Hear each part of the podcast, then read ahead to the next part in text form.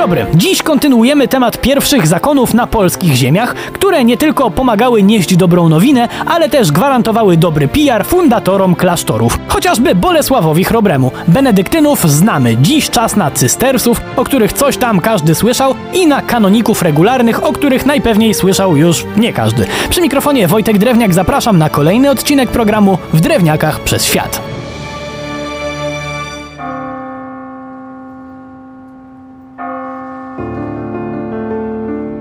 Zacznijmy zatem od tego, kim byli u licha kanonicy regularni, bo może wyjdę na ignoranta, ale ja na przykład nie wiedziałem jeszcze do niedawna. Otóż to nie zakon, a określenie różnych wspólnot kanonicznych działających według reguły świętego Augustyna. I tak było przez wieki. Co tam wieki? Prawie tysiąc lat tak było, bo formalnie sformalizowano to, że tak powiem, pod jednym dachem w roku 1959.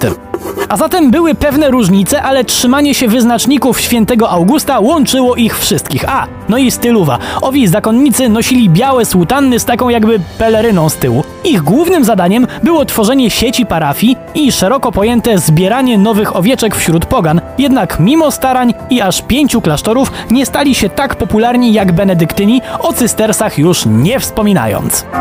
Bo czymże jest pięć klasztorów kanoników regularnych przy 25 założonych przez zakonników sprowadzonych w 1140 roku przez Janisława? Co to za władca? Żaden władca, to znaczy niepolityczny, bo władzę miał sporą, jak na biskupa wrocławskiego przystało. Ci mnisi, odziani w biel, szczególnie czcili Matkę Boską i swojego szefa, który był wcale nie we Wrocławiu, a we Francji. Stamtąd bowiem zakon się wywodził. Szef wszystkich szefów nazywany był generałem zakonu, a jego ambasadorem na polskiej ziemi był wikariusz generalny. Generalnie to był chyba najciekawszy zakon, jaki się na naszych ziemiach pojawił, bo mimo, że w większości byli to obcokrajowcy, tak, tak, niewielu Polaków znalazło się wśród polskich cystersów, to ich zakres prac był imponujący.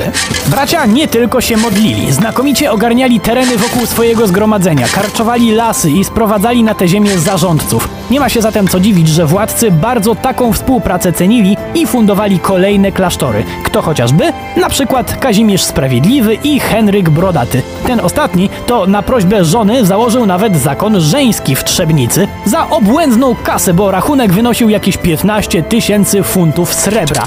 Zarówno zakonnice, jak i zakonnicy pracowali jak mróweczki, w tym Wincenty Kadłubek, który związał się z klasztorem w Jędrzejowie. Swoją drogą to miejsce sławne było jeszcze z innego powodu. Tam miał trafić list napisany przez świętego Bernarda, który w rankingu europejskich relikwii był bardzo wysoko. To jednak nie koniec ciekawych kwestii związanych z cystersami w Polsce.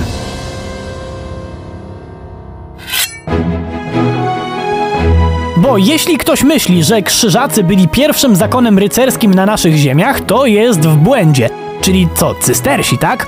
No nie, ale też trochę tak, bo teoretycznie nazywało się to zakonem rycerskim braci Dobrzyńskich, ale utworzyli go właśnie cystersi.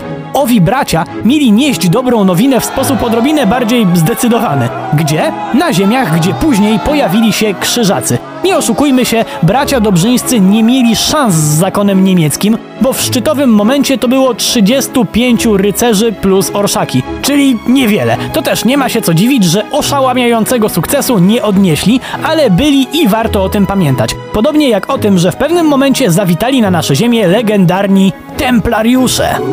Miało to miejsce na początku wieku XIII i może nie każdy wie, więc mocno podkreślę, templariusze byli obłędnie, obłędnie nadzianym zakonem. Nikogo się nie bali i z nikim się nie liczyli. Prowadzili w zasadzie własną politykę, co szybko okazało się nie do końca dobrą informacją, bo kultowi rycerze, którzy założyli swoje bazy na Śląsku i Pomorzu Zachodnim, niby czasem pomagali naszym, choćby w walkach z Tatarami, jednak częściej irytowali naszych władców, jawnie wspierając napływ na nasze ziemię niemieckich osadników. Aż strach pomyśleć, jak ich polityka mogłaby nam zaszkodzić, gdyby kariera zakonu, którego członkowie z dumą nosili białe płaszcze z czerwonym krzyżem, błyskawicznie się nie urwała. W jaki sposób? To oczywiście temat na całą serię spotkań, ale żeby choć zaznaczyć temat, to ujmijmy to tak. Zgubiło ich własne bogactwo i polityka. Władca Francji nie miał jak oddać templariuszom pożyczonych pieniędzy, więc uznał, że najprościej będzie nie ogłosić bankructwo, to nie te czasy, że najprościej będzie pozbyć się zakonu w pokazowym procesie o herezję i w ten sposób zlikwidować problem zalegania z kasą. Czy tym zajmiemy się w kolejnym spotkaniu?